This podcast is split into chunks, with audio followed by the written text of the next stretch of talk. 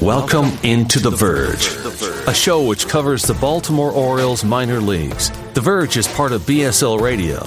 Baltimore Sports and Life is dedicated to analysis and discussion on the Orioles, Baltimore Ravens, and the University of Maryland. The site has a team of writers providing coverage of those teams and houses live streaming content weekly. Join the conversations at the message board, like BSL on Facebook, and follow BSL on Twitter. On Twitter. On Twitter. Hey, it's Kaley Cuoco for Priceline. Ready to go to your happy place for a happy price? Well, why didn't you say so? Just download the Priceline app right now and save up to 60% on hotels. So, whether it's Cousin Kevin's Kazoo concert in Kansas City, go Kevin, or Becky's Bachelorette Bash in Bermuda, you never have to miss a trip ever again. So, download the Priceline app today. Your savings are waiting. Go to your happy place for a happy price. Go to your happy price, Priceline. On the Verge is also brought to you by SeatGeek.com. Head on over to SeatGeek.com, use promo code On the Verge, and all first-time users can get twenty dollars off your next purchase to an Orioles game, concert, comedy show, whatever event you're in the mood for this week or this weekend. Head over to SeatGeek.com, use promo code On the Verge, get twenty dollars off your first order today. Welcome to On the Verge. This is Zach Spedden, joined by Nick Stevens. Bob Phelan is enjoying a vacation this week. He will be back with us on Sunday when we have a special episode for MLB Draft Night One. And because we have that coming up, that means that tonight is our final draft preview. The Orioles picking first overall this year, bringing a lot of intrigue. And most mock drafts do not seem to know where the Orioles are going to go with their selection this year. So, I'll bring in Nick now. Nick, it feels like you know we're now six days away, and we don't seem to have much more certainty than we did a month or perhaps even six weeks ago about who the Orioles are going to take one one. Nope, and I think that's the way the Orioles like it. Um, I mean, this kind of standard practice with them. We have no idea who it's going to be, and every single mock draft you see out there has somebody different. Uh, and I think every single mock draft and every single write up says the same thing as well. It's we have no idea what's going to happen. Uh, so I kind of like it that way. Uh, but at the same time, it's like, I don't know, being being an Orioles fan and the Orioles having the one one pick and so many elite talents or perceived elite talents this year. Um, and hopefully this us being the last time for a long time, we have the one one pick it's I I want to know now. Uh, but uh, like that's why I hate like the NBA draft because you got Woj and everybody tweeting out the picks a minute before they actually happen. You have to like mute everybody for the night on Twitter. Uh, but as a fan, when you have the one-one pick, um, I'm just ready to find out who it is Sunday night. Yeah, I agree, and I think that you know there's going to be a lot of analysis over the next week or so because the one thing that you continue to hear about this draft is that there is a lot of talent, especially with high school hitters. There is a college bat or two that the Orioles might be interested in.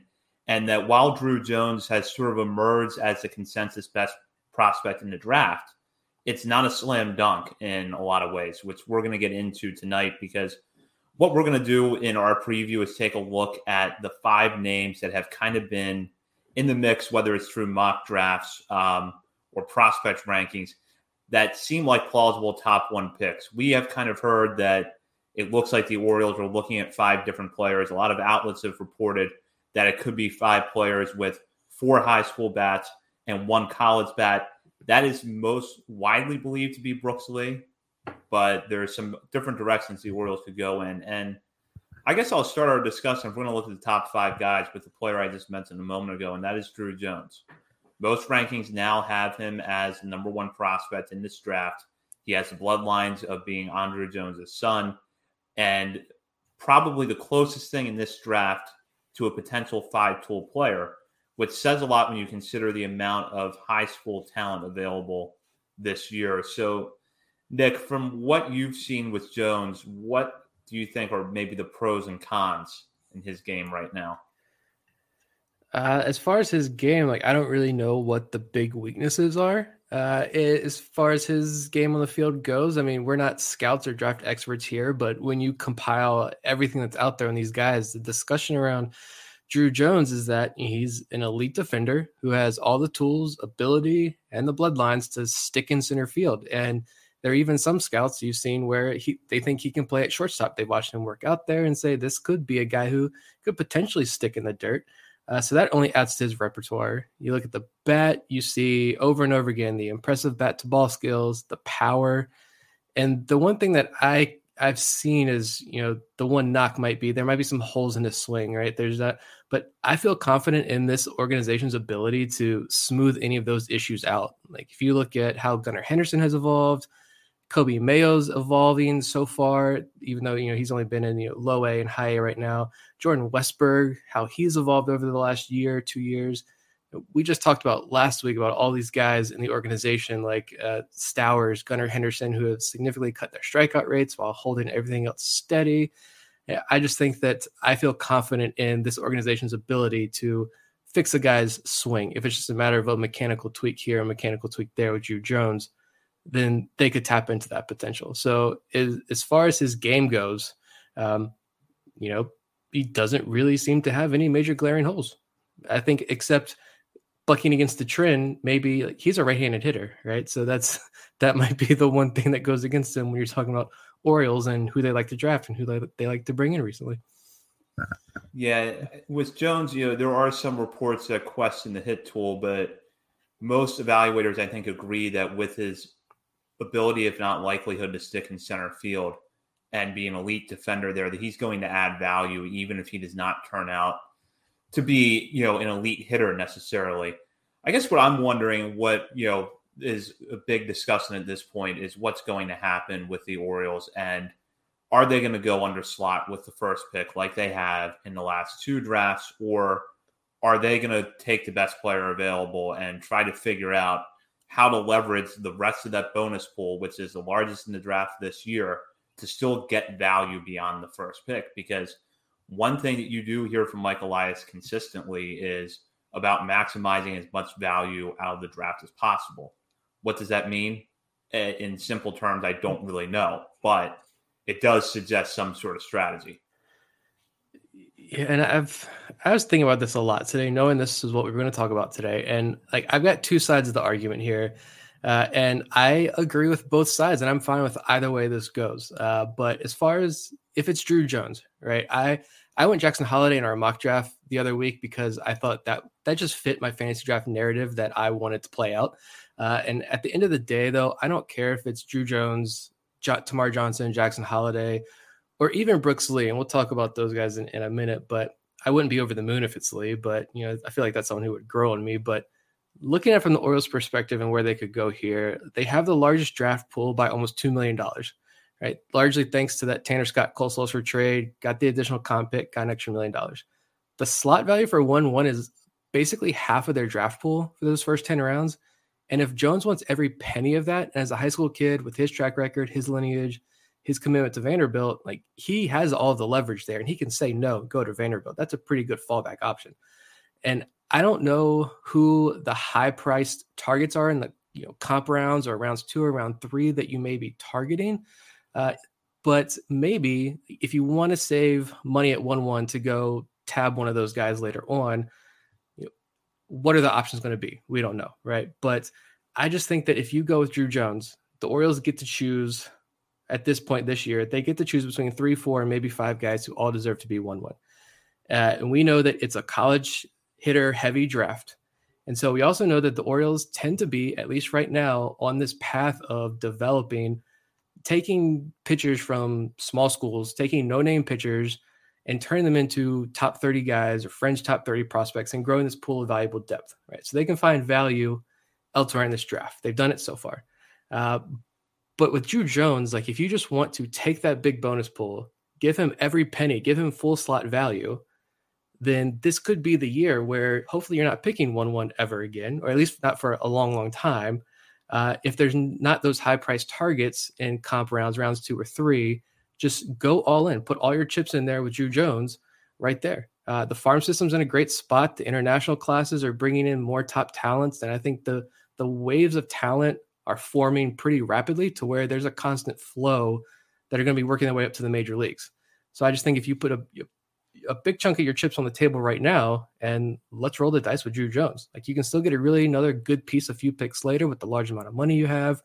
You can fill out the rest of your top 10 rounds with some high floor senior signs, but you know, we know that the ultimate goal here is to make sure that those constant waves are fed. And so I would bet that you know, if they can save money at the top and still land a good prospect at 1 1, they're probably going to go that route though. But the fan in me wants wants the pick to Drew to be Drew Jones.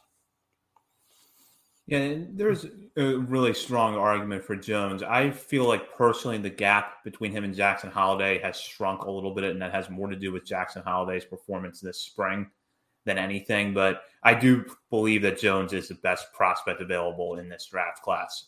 And I think, like you said, it's really just a matter of do you feel like the Drew Jones is that elite player that, you know what, if you have to commit half your bonus pool for the first 10 rounds to get him.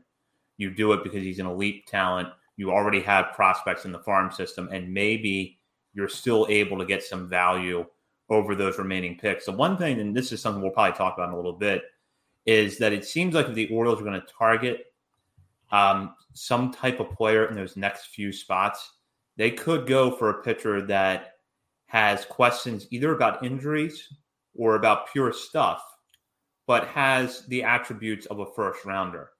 Um, it seems like there's a lot of those kind of arms this year, and I'm wondering, you know, how interested the Orioles in going that route. You know, do they want to get someone who is possibly an elite arm and bring them into the system, or are they going to be deterred by the risk a little bit?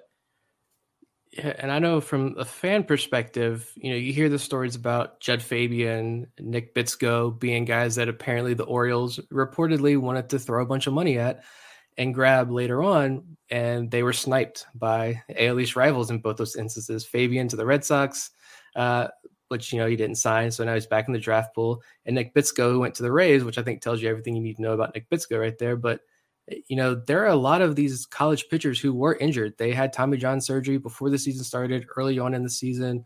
I think Connor Prielipp, for example, he's throwing bullpens now, so he's working his way back. But you have so many of the guys who missed all year at the same time, you have a lot of guys who had really positive late any or late season surges. They had big performances in the College World Series. So I'm wondering, you have Kumar Rocker, the medicals round of Kumar Rocker. So I imagine he's firmly in the first round here and rising up draft boards.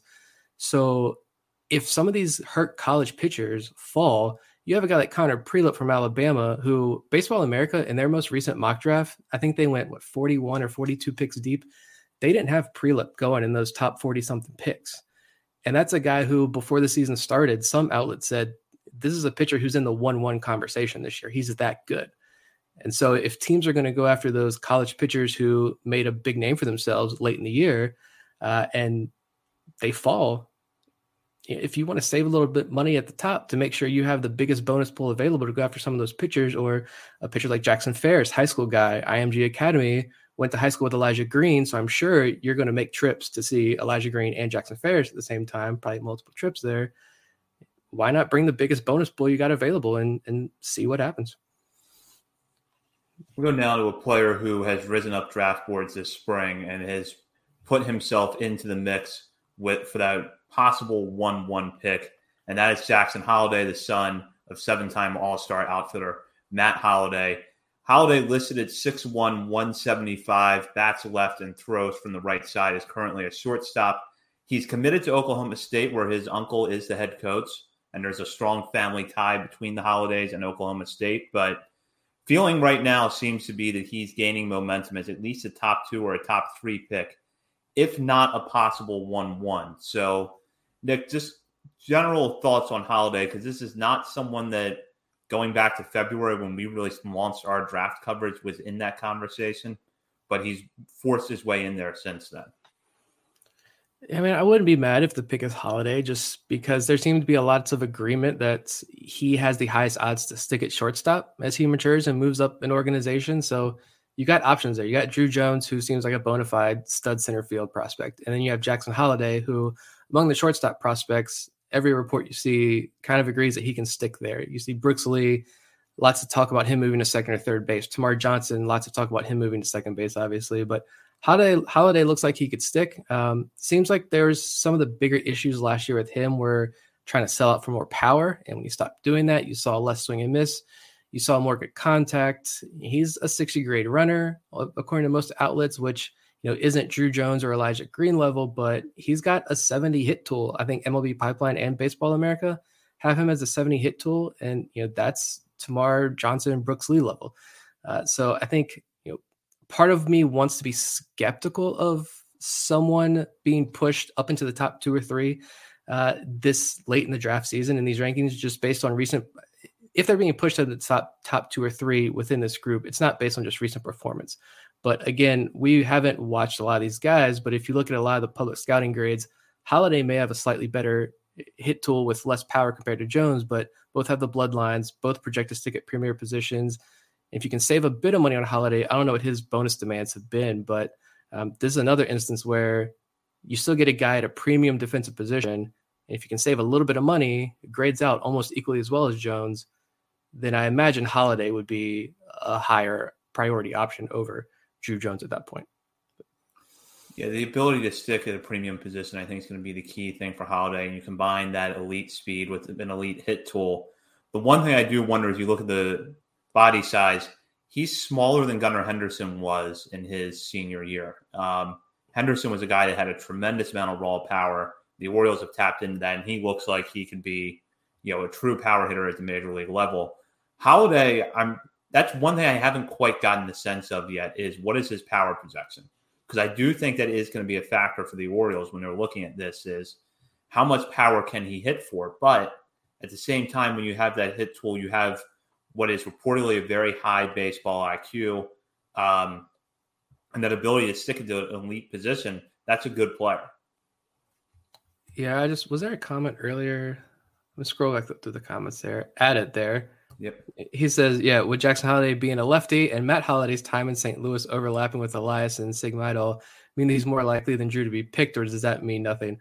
Yeah, I've said during our mock draft episode that I feel like the Orioles have a pretty good relationship already with that Oklahoma State program. They've drafted a number of guys from that program, a number of guys who were going to go to that program. Noah Denoyer was supposed to go to Oklahoma State uh, before going to the Orioles.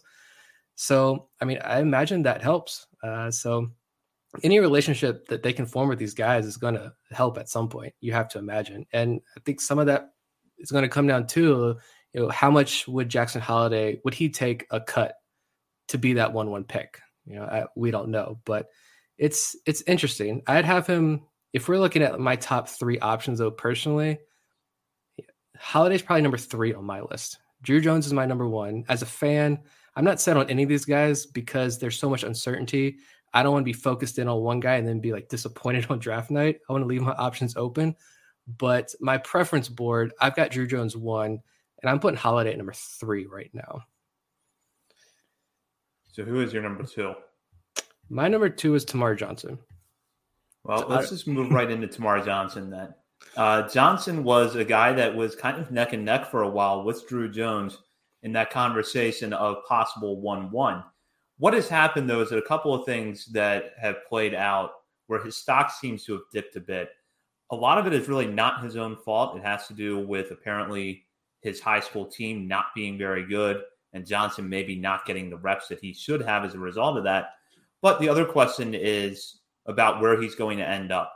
He has played shortstop in high school, but a lot of reports seem to believe that he's going to end up moving to second base as he fills out and gets into professional baseball. So at that point, you're counting on an elite hit tool coming into play because second base second basemen are often not one ones uh, just because it's not a premium position.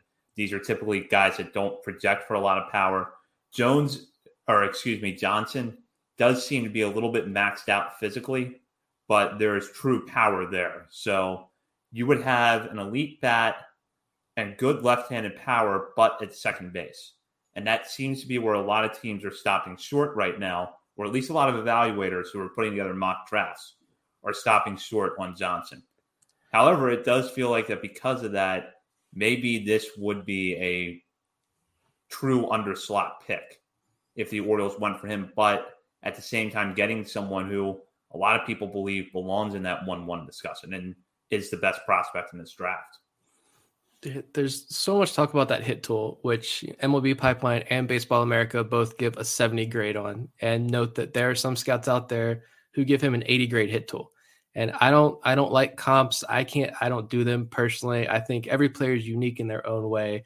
And I, it's just not my thing. But I'm not going to ignore a comp if you're telling me that we've talked about this before. If you're going to tell me that he's got the plate discipline of Wade Boggs and the bat to ball skills of Vladdy Sr., like that's impressive. That's hard to ignore.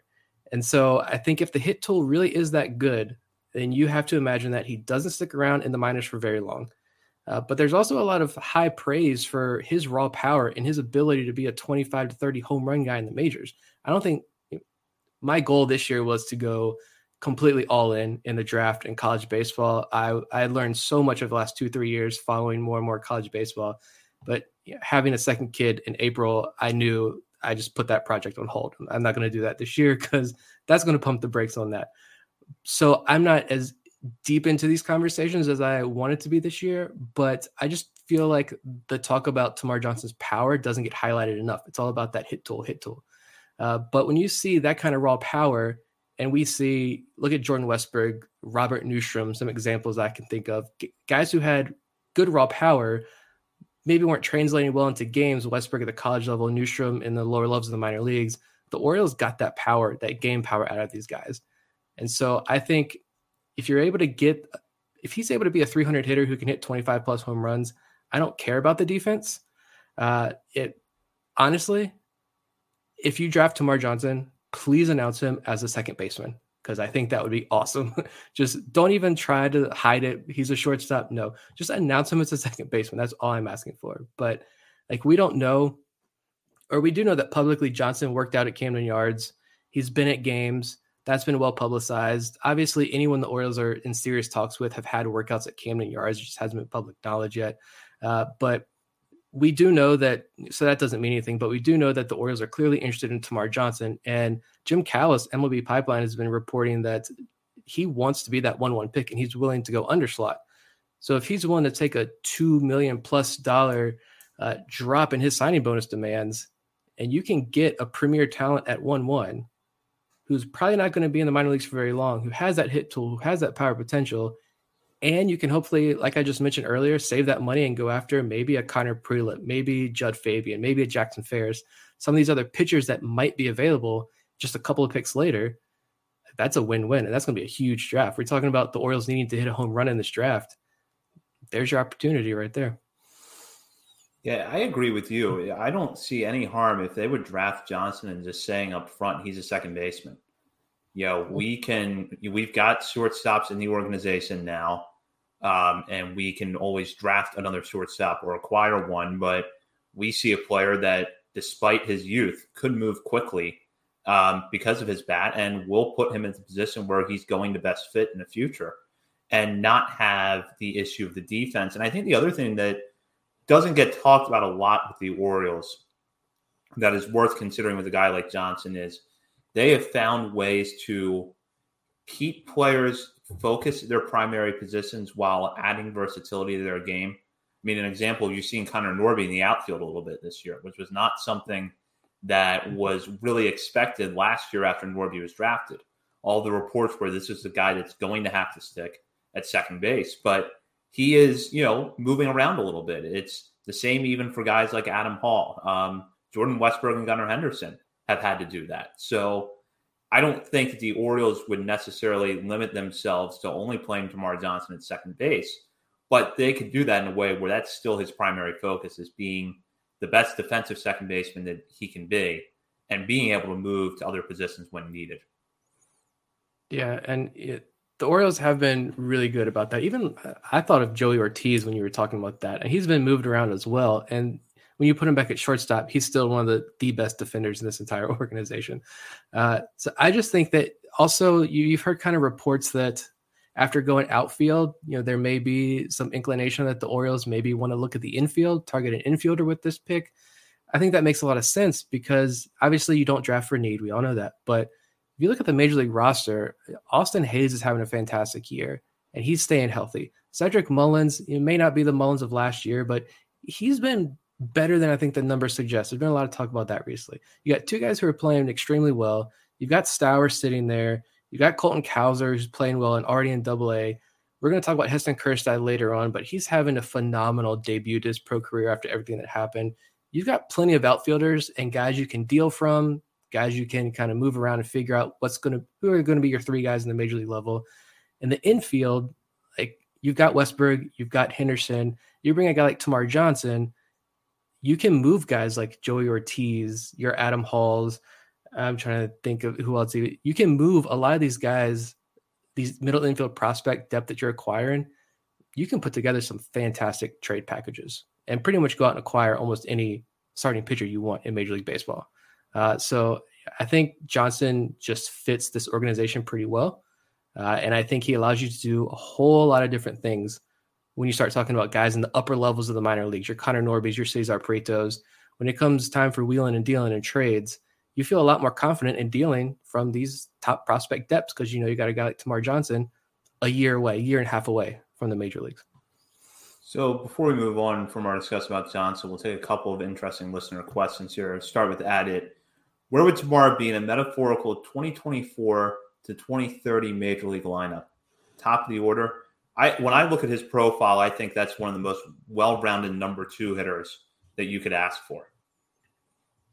Yeah, I mean that makes a lot of sense. And if he's a guy who can come in and you know battle in at bats and work deep counts and get on base at a high clip, like it seems all these reports suggest he can do, then yeah, you got a top of an order that's looking pretty impressive. And I don't know his speed. His speed seems okay. I think I don't remember like what his speed grades out as, uh, but yeah, I think he's the top of the top of the order guy you put there, and someone who can give you if he's going to give you 20 home runs again and get on base to a 350, 360 clip. It's I find myself talking myself more more and more into Termarr Johnson. Thanks, Bob, uh, for that. But I was kind of Termarr Johnson was down further on my list two three months ago. Uh, and it wasn't because of the defense, not because he's probably locked in the second base. It was just, all right, he's got an impressive hit tool, but you know, you can you can make guys better hitters, right? If you're a 60 grade versus 70 grade hit tool, I don't think that's a big enough difference to, you know, put Termarr Johnson over Drew Jones or Jackson Holliday in, in, my personal preference. But you're talking about the power, the versatility there. If he's if he has that positional versatility, yeah, Termarr Johnson's rising up my personal preference board here. So, a question from Wyatt: Wyatt, who else in the O's farm system projected second base for the long term? Seems like Elias will grab the best bat available and the second baseman, so be it. Who blocks Termarr right now at second? I mean, no one's really blocking anybody. If you know, if the better guy is going to play, I think as far as like true second baseman, Norby has played, like you mentioned, a little bit of outfield, but he's been primarily second base. Uh, and I we've talked before. Again, people like to ask us our opinion about you know Norby, Vavra, Prieto. How do we rank those guys floor ceiling? And I think all three of us agreed that Norby has the highest ceiling. Uh, and so, you know, I'd say it's probably Norby to answer that question, but I don't really know who else. Cesar Prieto is playing a really good third base, plays a decent shortstop. He, I think he's profiles more as a utility guy. I think Terrin Vavra, I've mentioned plenty of times, he profiles as a, a, utility guy in the major leagues. So really, I only think you're looking at Vavra. You know, and you got Westburg and Henderson you can put on the left side of the infield. So, yeah, I agree with you. Eventually, these things tend to sort themselves out with elite players, and often what you'll find is no one is blocked, um, either because you make the tough decision when you have to make it, or you know, unfortunately, some players just don't always work out as expected. And we'll go now to an outfielder who has probably one of the loudest, if not the loudest, home run tool in this draft, and that is Elijah Green.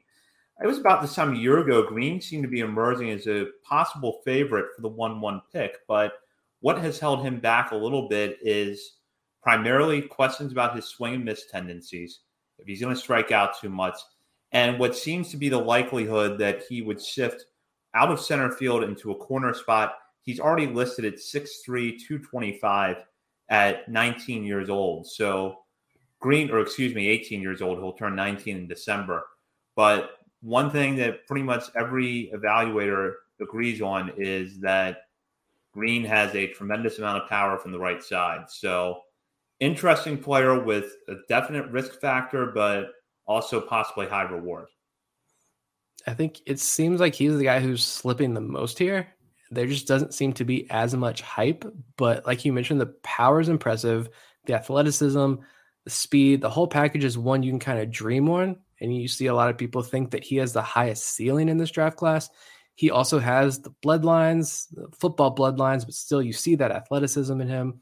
Yeah, I don't know anything about what his bonus demand is. So personally, I kind of think he's a wild card here.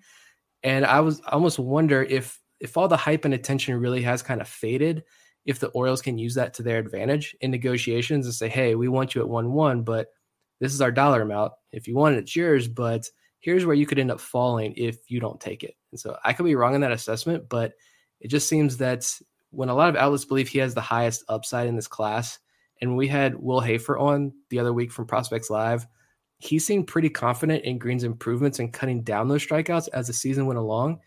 And I think a lot of what he had to say about Elijah Green kind of calmed some of my fears about him.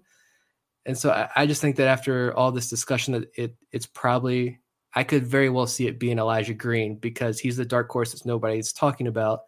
And then out of the blue, we see 30 seconds before the pick is made on ESPN or whatever network it's on.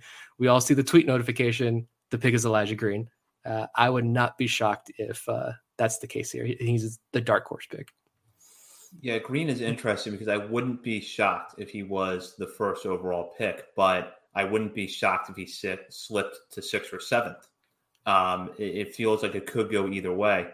One thing with Green that's interesting is that his run tool grades really well despite his size. I mean, 6'3, 225, you're not picturing someone that can move with a lot of speed, but his speed does grade out really well. So you've got that possible stolen base profile. And even if he doesn't stick in center field, someone who's going to run well at one of the corner spots. Um, here's what I think is interesting about Green. I'm going to pose this question to you. We have seen the Orioles go after players that have good raw power, but questionable hit tools. And while they haven't, you know, fully developed one of them into a star major leaguer yet, They've made a lot of them better prospects than I think people would have expected. Gunnar Henderson, Kyle Stowers. I think that what they've done with Coby Mayo and his, you know, still relatively short time in pro ball has been impressive. And even with Ryan Mountcastle, who hasn't become as complete of a hitter as I think some people would have liked, they've still found a way to make sure that the swing and miss tendencies don't drown out everything else.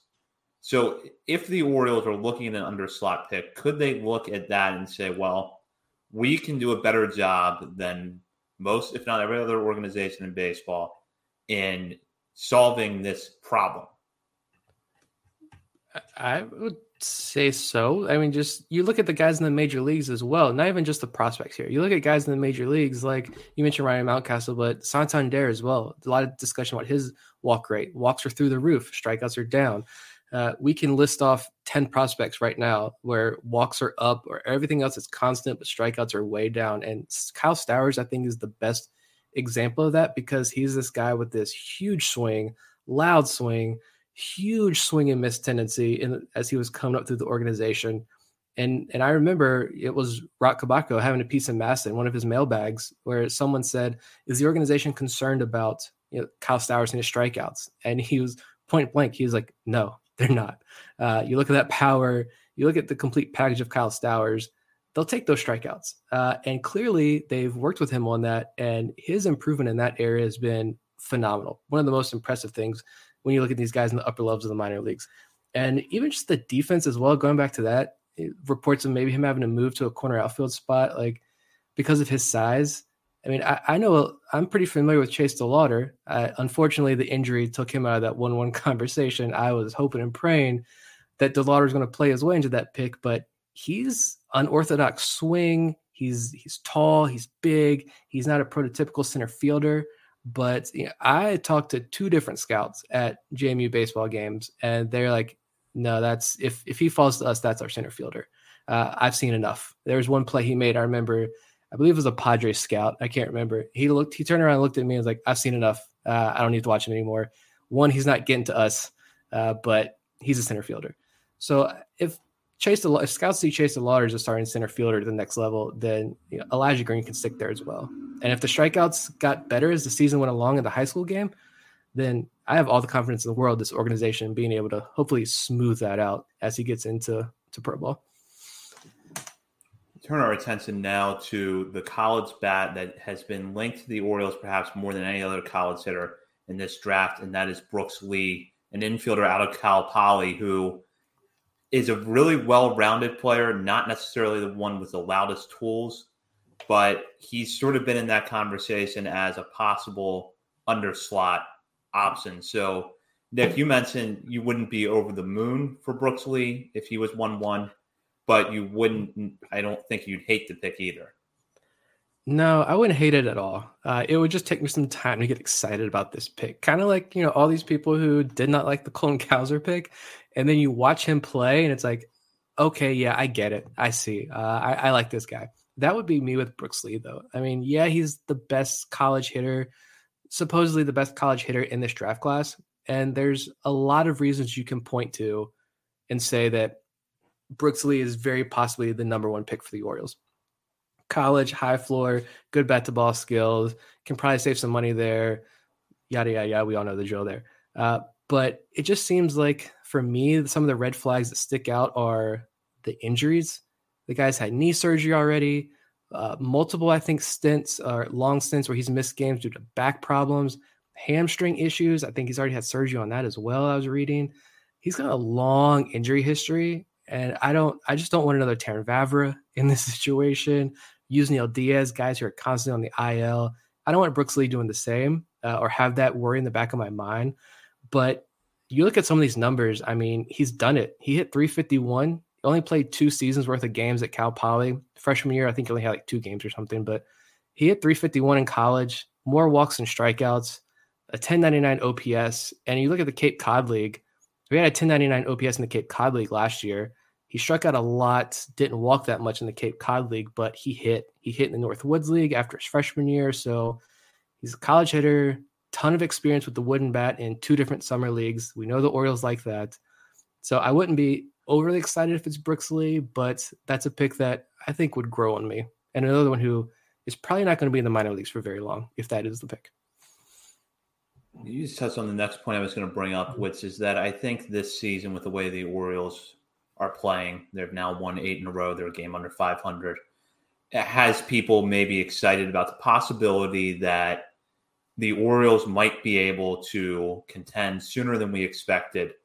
And if you draft a guy like Brooks Lee with that 1 1 pick, who's going to get to the major leagues quickly, that could help you maybe as soon as 2024, when I think that's really the year that you want to take the big step forward. So, but in your mind, should that influence the pick at all? Hmm. I want this draft to be over with because there's so many different scenarios, situations to think about. I mean, I say yeah, but at the same time, like, could Drew Jones be in the major leagues in a year and a half or less than two years? Probably. Could Termarr Johnson? We talked about that hit tool and that power potential. Could he be a guy who doesn't flounder around the minor leagues for very long? Probably. Uh, so you have to imagine, you know, we don't without really diving into knowing could Jackson Holliday, he's probably the furthest, I would guess, is probably the furthest away from the major leagues of this group. But two of those high school guys, maybe even Elijah Green, those guys aren't necessarily going to be five year projects. Uh, so they could also match that timeline as well. And you don't have to go with Brooks Lee in this situation. You can go with a guy with more upside who can also be in the major leagues and helping you out in the very near future.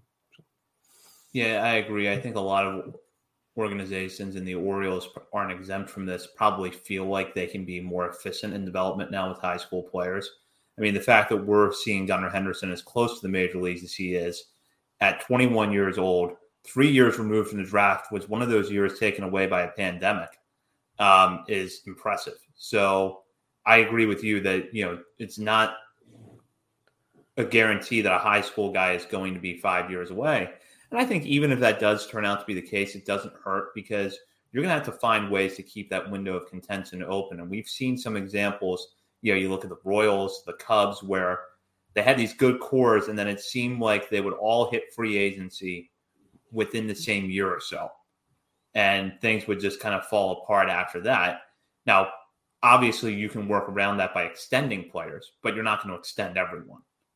So there's something to be said, I think, for looking ahead a little bit and thinking, well, you know, yeah, Brooks Lee would make us better in 2024, but Termarr Johnson might make the 2026 to 2032 Orioles better.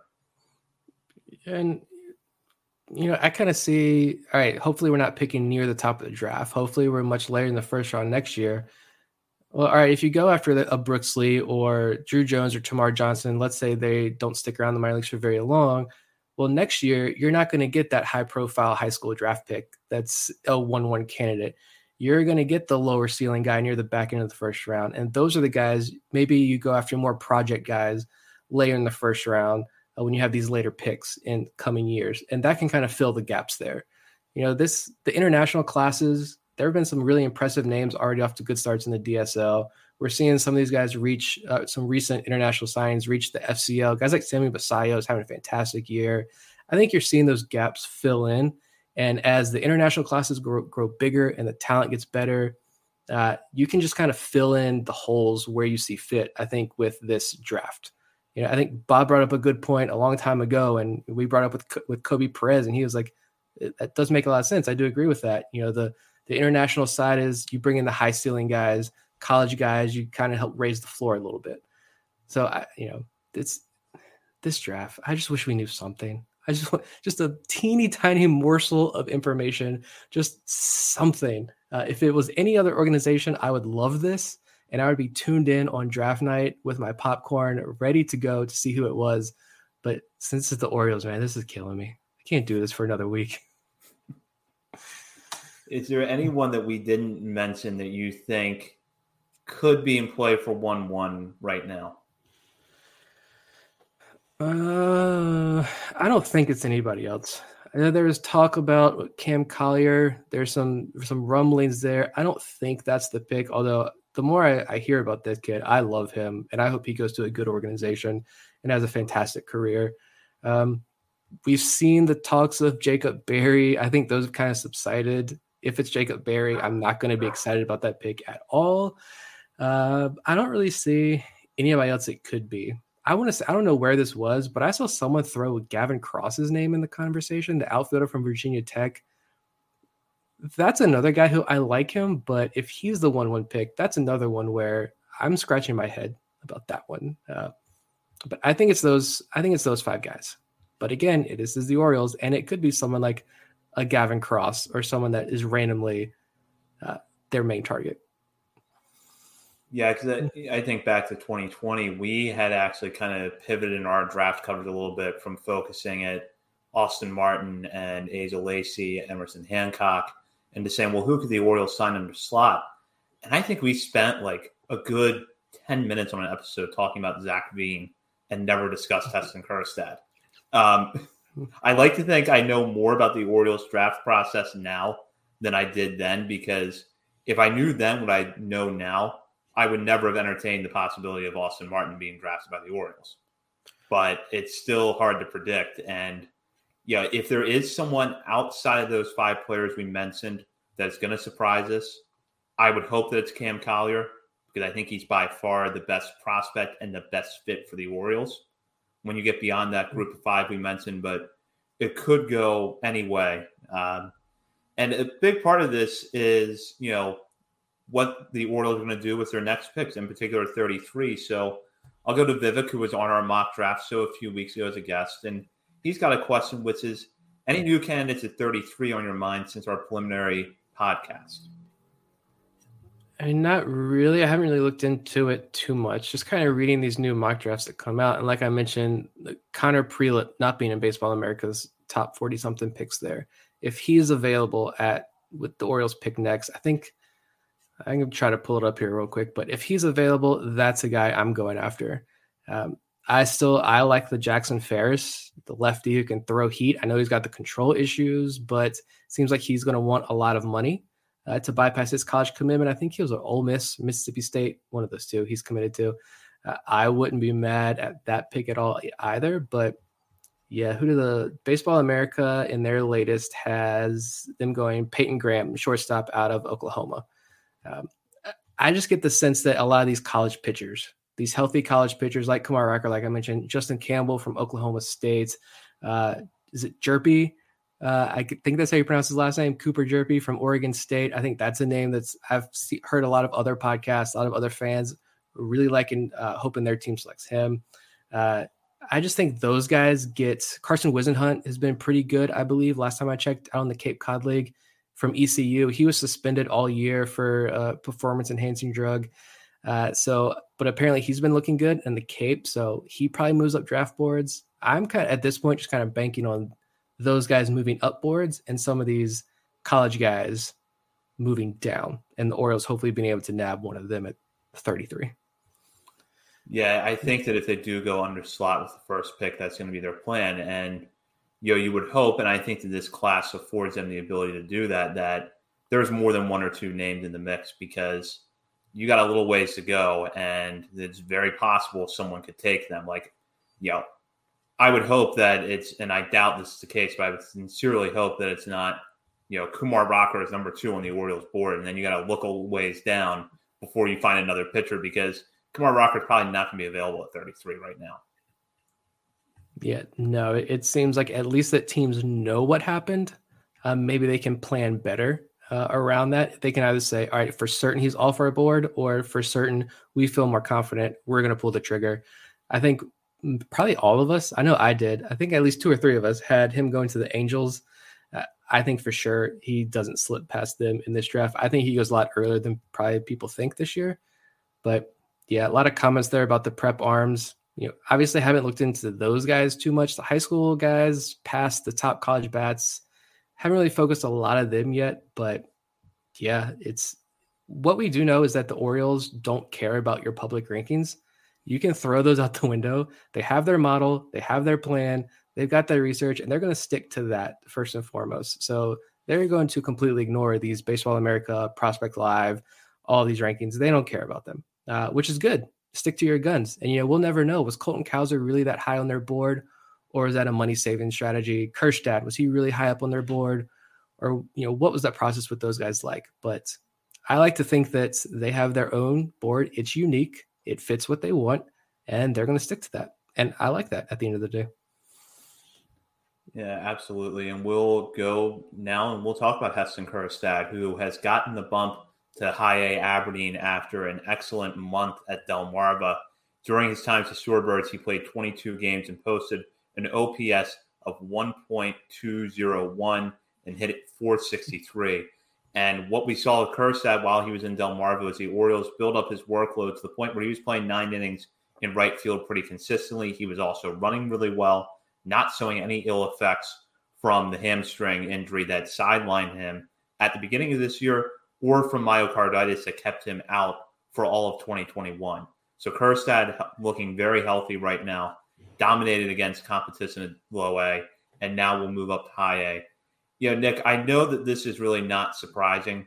Um, in fact, it probably could have happened a week or two ago based on the way that Kjerstad had been playing. But just your general thoughts on what you saw from him at Delmarva and what you're going to kind of be watching for with him at Aberdeen the guy is phenomenal. Just for everything that he's been through, I don't think that can be said enough. You know, the myocarditis, the hamstring injuries this year, been on to what over two plus years before in between competitive games. And after that major, you know, the, the heart condition was obviously huge. We can't, you know, understress that enough. And the fact that there were questions about is Kjerstad ever going to play baseball? Is he ever going to step on the baseball field again? We didn't know. And we may never know because the Orioles have done a really good job of locking Kjerstad away and keeping his access to the media pretty limited. I imagine fairly scripted. Uh, so we won't know just how serious it got. But he's back on the field. 22 games, 13 of those games were extra base hits. And, and so he hasn't missed a step. The one thing you didn't see, he only hit two home runs in 22 games. Uh, I'm not concerned there. Now he goes to Aberdeen, where you know they seem to zap a little bit of your power. I wouldn't be shocked if Kjerstad start start showing more power in Aberdeen, pull in a little Cesar Prieto up there and start smashing home runs. He's more comfortable now. I think that would be fantastic. Uh, it's just good to see him out there in the field and playing as well as he is. Uh, this is just a fantastic story for him. I'm sure he's over the moon. And honestly, I don't think if he he's not going to hit almost 500 over the next four weeks in Aberdeen. I don't think that's going to happen. I could be wrong, but I don't see a near 500 average and 1200 OPS in 22 games in Aberdeen. But if he's hitting just half as well as that, which is crazy to say, if he's half as good as that, I don't think he's going to be in Aberdeen for very long. And we see him up in Bowie, maybe as a nice little playoff push by the end of the. Well, Bowie's not going to make it to the playoffs. I take that back. Uh, unfortunately, Bowie's not going to make it this year. But as a little late season reward, hey, let's get you two weeks worth of at bats up in Bowie, and then next year, opening day, you're in Bowie, and by the end of the year, you're pushing for the major leagues. I don't see that timeline as being unrealistic. No, not not at all. Um, the way that he not only played but looked at Delmarva, I think he's healthy. I think he's locked in at the plate right now, and I agree with you. You know, although we talk a lot about Aberdeen not being a home run hitter's park and that it's not the place that you're necessarily going to see big power gains.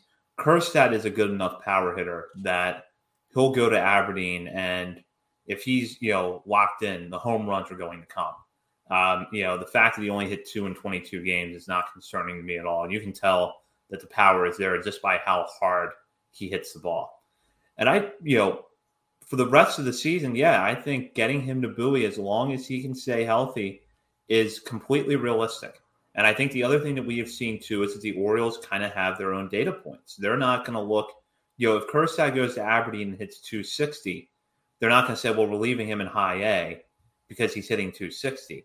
They're going to have other things that they're looking at and decide, you know, yeah, he's hitting 260, but he's had bad luck.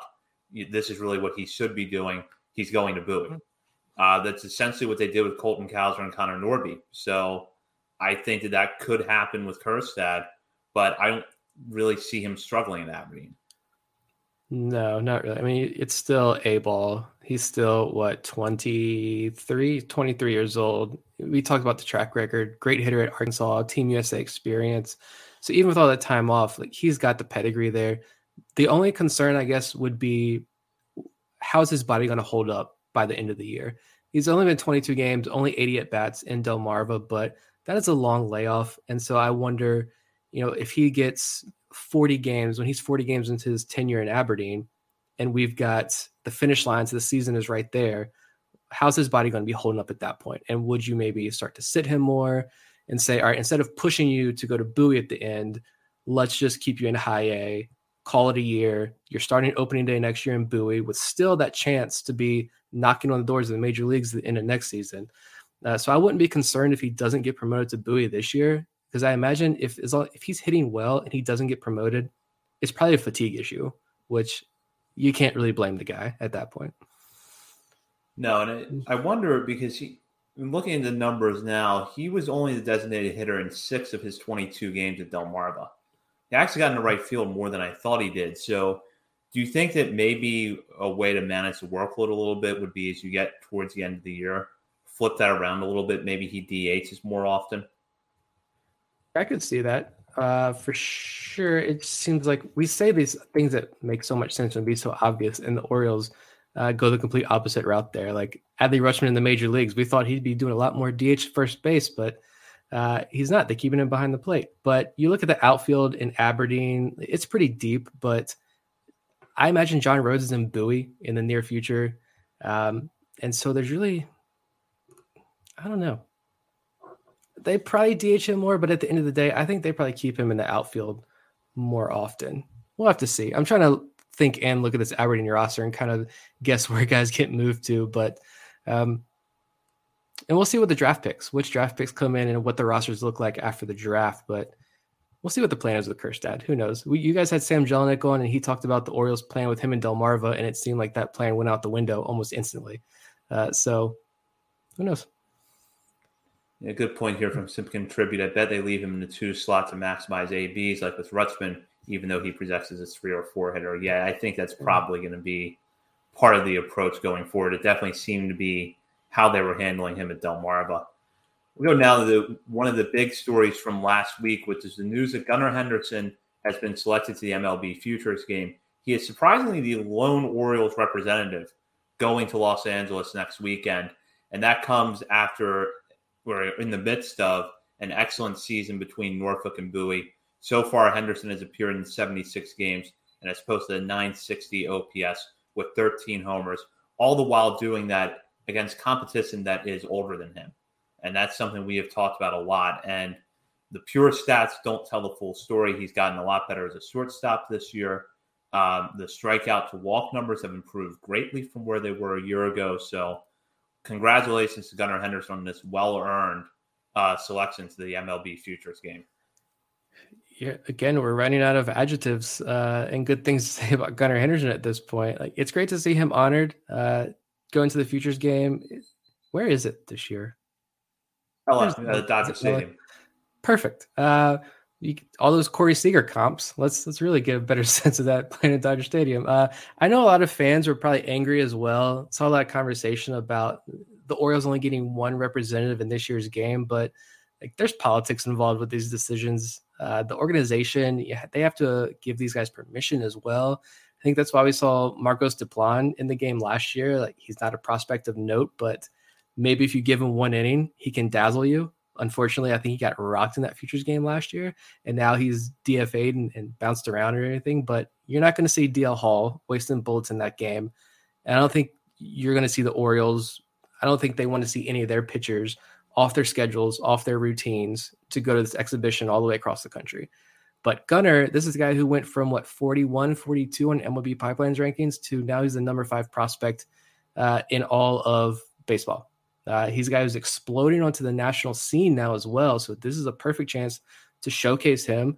MLB Network can have a field day highlighting him, a guy who made this big jump in their rankings, and so hopefully he puts a full a full uh, a couple of balls in play as well because I believe we get Statcast data for this game, and that's just fun to look at. Those rare chances we get Statcast numbers on minor leaguers, even if it's just one at bat, it's something to look at uh, for you know the, the cool stat nerds like us who like that information. So I'm hoping Gunnar gets in, connects on a ball or two, and has a good hit, maybe against a lefty. I was looking at the rosters earlier. A couple lefties like Andrew Abbott and uh, Shuster. I think he's with the Braves organization still. I might be wrong there, but a couple lefties on that roster. And I hope Gunnar is able to connect on one against those lefties. And then uh, his teammate in this game, hopefully uh, Anthony Volpe, goes 0 for 2 with two strikeouts. And then Gunnar's the real star of this game for the AL squad. The um, Futures game, which is seven innings, will take place Saturday, July 16th, and it will air on Peacock uh, at 7 p.m. Eastern. So oh. something to watch with MLB Network producing the telecast and me airing the game at 9 a.m. on Sunday morning. And the only player I guess that I was surprised was left off from the Orioles was probably Jordan Westburg. I thought that he might make it just because he's been so good this year, and it's probably the only chance you're going to have to offer, you know, to honor him with this designation. But at the same time, you know, the American League is loaded with infield prospects. So I don't find it hard to believe that there are prospects better than Westburg on other organizations. Yeah, it's not uh, who's playing the best situation here. It's not like an all-star squad of of prospects who get chosen. Like I said, there's politics involved. It's which teams want to send their guys out here and play, who's hurt, who might be nursing some injuries and needs that week off. So I, am not concerned that it's just just Gunnar. Uh, it's great. I think his hitting coach is going to be Adrian Beltre in this game, if I remember correctly. Uh, I think it's just a good opportunity for someone like Gunnar, who is right there at the major leagues. He's going to be around a lot of guys who I think are most of his roster that he's going to be playing with, at least the hitters, are going to be at lower levels than he is. But he's going to be in that same dugout with a lot of former major leaguers. Some Hall of Famers are going to be there playing at Dodger Stadium. I think it's just a great opportunity for him to kind of soak it all in and enjoy this moment because hopefully by the end of the year, he's a major leaguer for the Baltimore Orioles playing every day at Camden Yards. I don't think that's out of the question here. And it's just what a story what second round pick, high school kid, seen as this long term project. Here he is, just turned 21, right there in the door of the major leagues. It's a fantastic story. Couldn't agree more. And we'll move now to our final segment of the night, which is where we shout out players outside of our top 30, whether it's a good game, a good performance, good week, or just something interesting in the stat line we want to take note of. And I'll go right to Nick's picks. Yeah, I'm going down low to Delmarva. I went Luis Valdez, Delmarva Shorebirds, infielder, outfielder. I told everybody before the season started when we were looking at these rosters that Luis Valdez was going to be an explosive player for Delmarva. I don't really know, I still don't know how much of a quote unquote prospect he is or what his ceiling is, but as a lower level minor league hitter, Valdez is fun. Uh, and he's done in the last week, he hit 286 with a 545 on base percentage, one double, seven walks to four strikeouts. But the main draw here with Valdez, as we all know, the stolen bases. He was five for five in stolen base attempts. He had four in game one of Sunday's doubleheader. He just would not stop at one point. He's got 41 stolen bases on the year, which leads the Orioles organization. I believe second place is still Darell Hernaiz with just 16 for reference. He leads the entire Carolina League by six or seven, and he's still raw in like every area of his game, even stolen bases. He's just relying on pure speed. So it'll be fun to watch him develop. And I was looking at the splits. He actually hit 333 in June, which blew my mind because I was not expecting that. He's hitting 290 right now in July with a 450 on base percentage. So shout out to Luis Valdez. And my pitcher, I'm going Dan Hammer. I don't know if anyone's been able to watch Hammer pitch this year, but he's a 24 year old guy, former 13th round pick out of Pittsburgh 2019 draft. And I think he really only got noticed or talked about after the draft because you saw Dan Hammer with the hammer curveball in his scouting report, and you saw Jordan Cannon, the catcher, drafted at Sam Houston State. And we all wanted to see Dan Hammer throw to Jordan Cannon in what would be the greatest duo, pitcher catcher duo name wise in all of baseball history. But Cannon's retired, and Hammers had injuries and major control issues. He walked 36 guys last year in 19 innings, all in the FCO. So I thought he was going to get cut, but now he's in Aberdeen. And the other day, he threw five scoreless innings with seven strikeouts, just two walks. He's up to 14 strikeouts, four walks in his last 11.2 innings. The walks are still an issue, but he's got 70 strikeouts this year in 58 innings between Delmarva and Aberdeen. And you know, he may never make it out of Aberdeen, but shout out to him on a, a really good week. It's fun to watch him. Yeah, it absolutely was. And Valdez, you know, that speed has been special all year, but it does feel like the bat has picked up a little bit over the last month or so. I'm kind of going the opposite end of the spectrum here, at least for the hitters. And I'm going to shout out Robert Neustrom, who has been pretty good since coming off the IL. July 8th was his first game since June 23rd. He played all three games over the weekend and went four for 12 with a home run in that span, that home run coming as part of a three for four performance that earned him our baby bird of the day back on July 9th.